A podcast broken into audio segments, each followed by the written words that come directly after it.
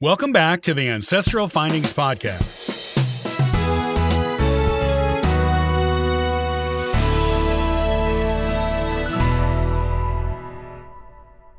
If you are conducting research on your Irish ancestors in the nineteenth century, you will find an invaluable research resource in Griffith's Valuation of Ireland. Often, the valuation is the only place you will find any mention of your nineteenth century Irish ancestors in Ireland at all. If you locate them on the valuation, it will provide a valuable jumping-off point for searching other record collections, such as local parish registers and census records. Because it tells you where your ancestor lived, it is of exceptional value, since much of Irish genealogy research depends on knowing the exact county, town, and township, and sometimes even down to the individual parish, where your ancestor lived. Location is crucial for getting anything out of importance out of other older record sources in Ireland. Griffith's Valuation is your best friend in making location discoveries and revelations on your Irish ancestors. What is Griffith's Valuation of Ireland? Richard John Griffith was commissioned by the British government in eighteen twenty-five to take a survey of land boundaries in Ireland. The survey was supposed to include every county, civil parish, barony, and townland boundary in the country. These boundaries and their locations would be used in preparation for an ordnance survey to be done later. Griffith completed the initial land boundary survey in eighteen forty-four.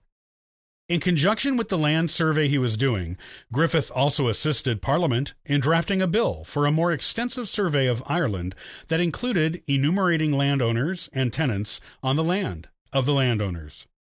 He was appointed the Commissioner of Valuation in eighteen twenty-seven and started work on the new valuation project concurrently with the Land Survey Project in eighteen thirty, using the maps that the Land Survey Project was generating as a guide to the more extensive valuation. Griffith continued to work on the valuation until eighteen sixty-eight, at which point Sir John Ball Green took over the project. Revisions of the valuation were done annually for a time, even after the project was officially completed in eighteen sixty-five. Griffith did all of the valuation work, with Ball doing the annual revision work for the next few decades.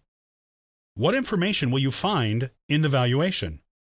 While not a census, Griffith's Valuation of Ireland is very close to one and provides information about people living there during years when censuses were not done. There are two parts to the valuation. The first part merely values each townland in Ireland. The second part is of much more interest to genealogists. In fact, it is the only part that is of real use to genealogists. The second part took the value of individual parcels of property throughout the nation. It also includes a valuation of all of the buildings on each parcel of land. Only the houses of the gentry have been included on the first part of the valuation. The second part included everyone, even the peasant farmers. The value of the land and the buildings was done to determine who had a responsibility to pay the poor rate, which was a tax in Ireland for the support of the poor. Each poor rate was determined within individual poor law unions, areas of land that were responsible for the poor within their borders. Because this second valuation included every piece of property and building, even those that were rented, it provides excellent genealogical information. The people who were living on the parcels of land and in the buildings that were surveyed as part of the second valuation were listed by heads of households. Therefore, Griffith's Valuation of Ireland will show you where your Irish ancestor was living at the time of the valuation, provided that person was a head of household, as well as what kind of property they owned or rented. This gives you the all-important location of an Irish ancestor, and also tells you a little bit about how they lived, based on the amount and type of land they owned or rented, and the number and types of buildings they owned or rented. It took a while for Griffith to finish his valuation of Ireland. Though he began the project in eighteen thirty, the first county valuation, that of County Dublin, was not published until May fifth, eighteen fifty-three. The last one, that of County Armagh, was not published until June first, eighteen sixty-five. Revisions on these publications continued annually for some time afterward to make sure they were always up to date and correct.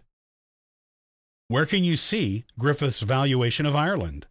While several genealogy membership sites have the valuation, like Ancestry, you don't have to pay a membership fee to search this valuable record resource. It is available to search by name for free at the Ask About Ireland website. If you are searching for your mid-nineteenth century Irish ancestors and having a hard time finding anything, you can't ask for a better resource than Griffith's Valuation of Ireland. It has the real potential to help you strike genealogical gold. Start searching it today and see what treasures you discover.